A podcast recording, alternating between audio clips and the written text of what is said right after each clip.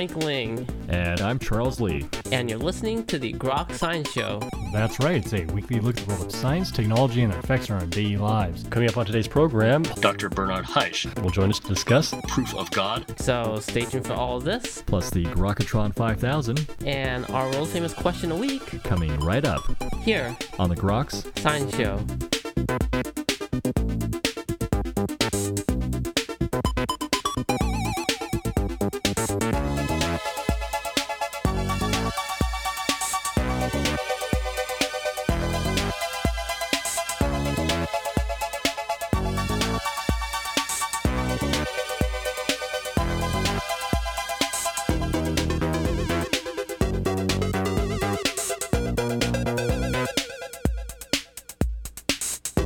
Back to the Groks Science Show. Well, is there a God? And if so, does he care about us? Or is human life a mere accident of physics and biology? Well, this is a, centuries old question, and the fundamental questions have been integral to every culture and religion the world has known. And in the new book, Proof of God, the shocking true answer to the world's important, most important question, New York Times bestselling author Ptolemy Tompkins joins forces with internationally acclaimed astrophysicist Dr. Bernard Haisch to dis- demonstrate that not only is God real, but that it is science itself that proves us. We are pleased today to have joining us uh, one of the authors, Dr. Bernard Haisch. Dr. Haisch is an astrophysicist and an author of more than 130 scientific publications. He was a scientific editor of the Astrophysics Journal for over 10 years. he's been the deputy director for the Center for Extreme Ultraviolet Astrophysics at UC Berkeley. And his new book, along with uh, Ptolemy Tompkins, is entitled Proof of God, the shocking true answer to the world's most important question. And Dr. Haisch, I want to thank you very much for joining us today on the Groks Science Show. Well, my, my pleasure to be here. Well, certainly our pleasure. Certainly a fascinating book you've written, Proof of God, along with co-author Tommy Tompkins. Uh, I'm, I'm curious first, uh, how did you become interested in this subject and how did you wind up talking with your uh, co-author, Mr. Tompkins, about this? Well, it's been a long road in my life. I mean, I knew ever since I was a kid, since I was uh, five or six years old, that I wanted to do two things in life. One was to uh, become a priest, Catholic priest, and the other was to become an astronomer because I was fascinated by space. I used to watch all the things I could see about space on the on the TV back in those days, and so it was just something that became a natural part of my life that I, I really hardly questioned until I went to the seminary itself when I was uh, when I was 18 years old. I went to a Benedictine monastery where they had a seminary for, for priests or for students wanting to become priests.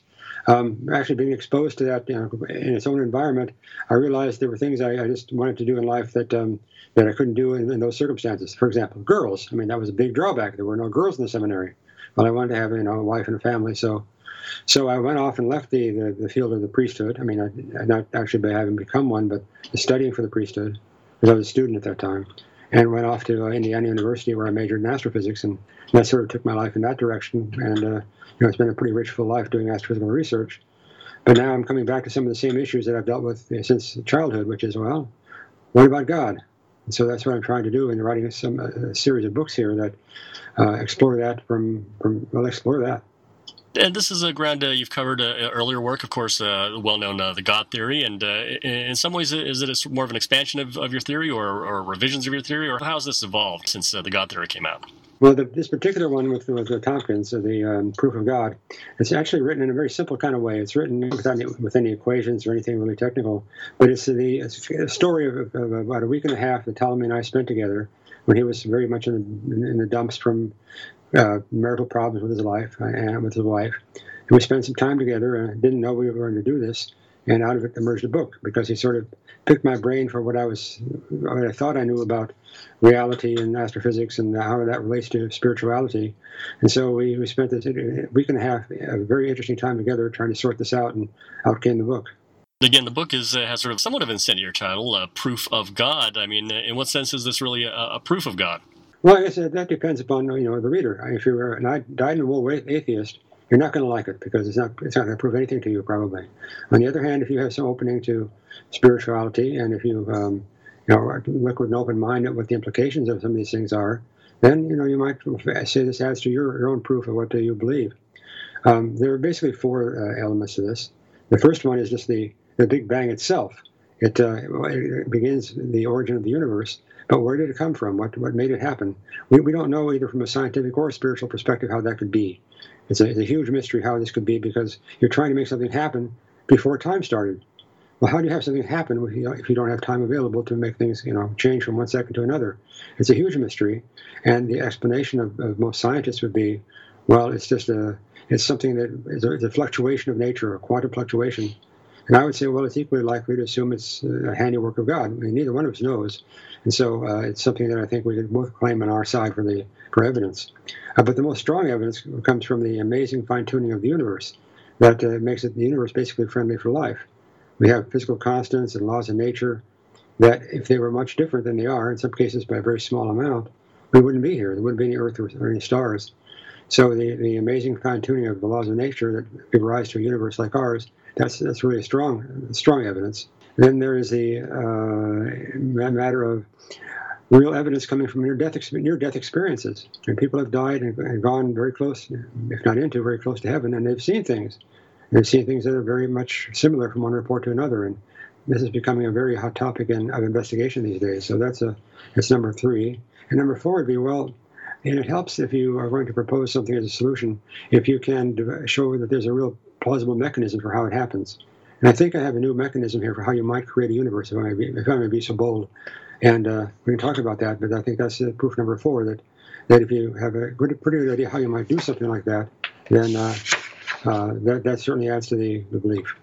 In some sense, some of these things uh, harken back to some of the old anthropic principles, which are suggesting that, well, if, if the universe weren't fit for life, there'd be no life here to consider that there was uh, or was not a God in the first place. Now you can do that, and I, I can't, you know, I can't say that I have disproven that. I understand all the arguments behind that. I've written about this myself, you know, as an astrophysicist, and so I know you can't you you, you can't uh, say that that argument is, is wrong. It might well be correct that there are lots of other universes, but the problem is that there are there are, there are such fantastic assumptions that go along with that. For example, in the um, uh, many what's called the many worlds interpretation of quantum mechanics, what you have is that every time a decision is made by anybody or anything, a whole new universe is created which means that uh, you know every time you, you scratch your nose or you know decide to go left rather than right on the freeway, uh, there's going to be a new version of you that's created automatically. That's the opposite of what you have done. So it's to compensate for what you've done out of possibilities, it, it makes the other all the possibilities real. Well, this is insane. Because if you look at how much, uh, how much new, how many new, new universes you would uh, cause to arise every second, it's enormous. And each of those universes creates a new one, and so on.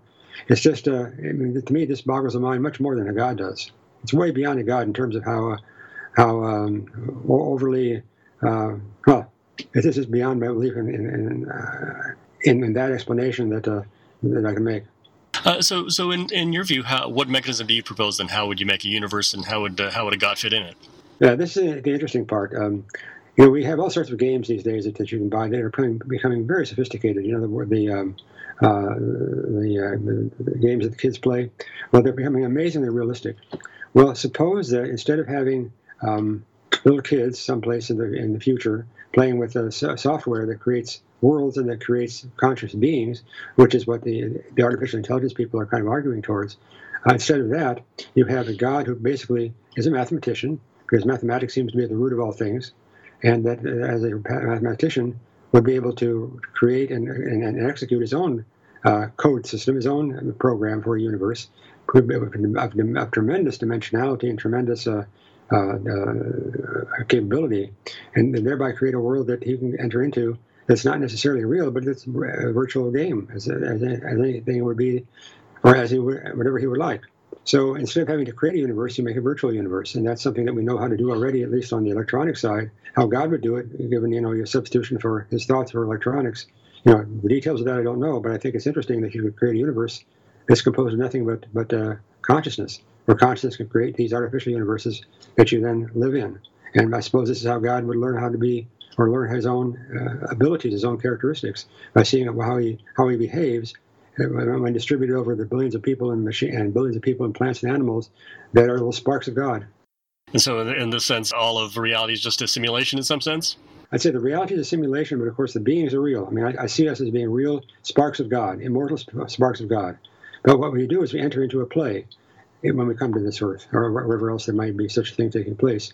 And based upon what we've done to, to co-create this with God, we have a very rich world that opens all sorts of possibilities for life forms to to grow and evolve and play and so on. And so that's how I see the, the origin of this. It all, it all goes back to one one single God, one single uh, great uh, consciousness, but it, it, it, shows itself, it manifests itself in lots and lots of, of, of, uh, of things that evolve from that situation. Doesn't this also then uh, harken back to the old argument? Then, okay, if, if, there's a God who's simulating us, well, where did the God originally come from? We're, we're left with uh, taking a step back and trying to explain that. Yeah, that's that's the big bugaboo. Now, just remember, this this uh, applies to both sides. If you want just a purely scientific explanation, we don't have one. We have no idea how you can create a Big Bang and how you can cause a Big Bang to happen before time starts. I mean, nobody knows that. Nobody. Now, my proposal is well, knowing how having a universe start because of some thing that God does, it's no more mysterious. I mean, but in both cases, we have something that is completely unknown to us how, how it works. And so I would say, well, you know, you can believe the other that uh, the universe came about simply by virtue of a, some kind of a quantum fluctuation. It's all totally random. Or you can say, well, at some point, God decided to create one of these worlds that He does, and uh, take your pick. I mean, it's really take your pick. Well, in that sense, then, does it then come down to the eventual leap of faith? It, it could, yeah. For some people, it would. I think that, that it could be a, a leap of faith. I guess I agree with that. It's not necessarily a bad thing, though. So, what do you think, Quard? I mean, this is certainly one of those topics that, in science at least, oftentimes tends to be taboo. Do you think there's something in it for scientists to look at, and what would you what would you ask scientists to look at in terms of trying to come to a scientific, at least, exploration of God? Well, the key is to try to understand consciousness, and right now, consciousness is being examined from the perspective that uh, it's created by the mind, by the brain, and what are the the, the, uh, what are the uh, markers, the tracers of, of thought in the brain, and so on. And my, my view is that this is totally backwards, that consciousness is the thing that's created the universe, probably via this mechanism that I proposed of uh, you know, fine tuning the laws of nature so that you'll get, you'll get a world out of this that is conducive to life. And that's uh, that is the well the basis for your reality then would be that creation event, or if you want, it could be some fluctuation in a, in a quantum field. But remember, if you don't have anything to start with, you know I, I would say a quantum fluctuation cannot arise without a quantum field. It is that nothing comes out of nothing. I think Shakespeare wrote that. And on the God side, I would say, yeah, you're stuck with the same problem with God, but well, you know, again, as I say, take your take your pick. So, do you, do you think this uh, bridge uh, that currently exists, dichotomy between science and spirituality, can ever be bridged? Well, I think it has to be, because I think that if consciousness is real, then we're going to learn more and more about it in this century. Of course, going even beyond that.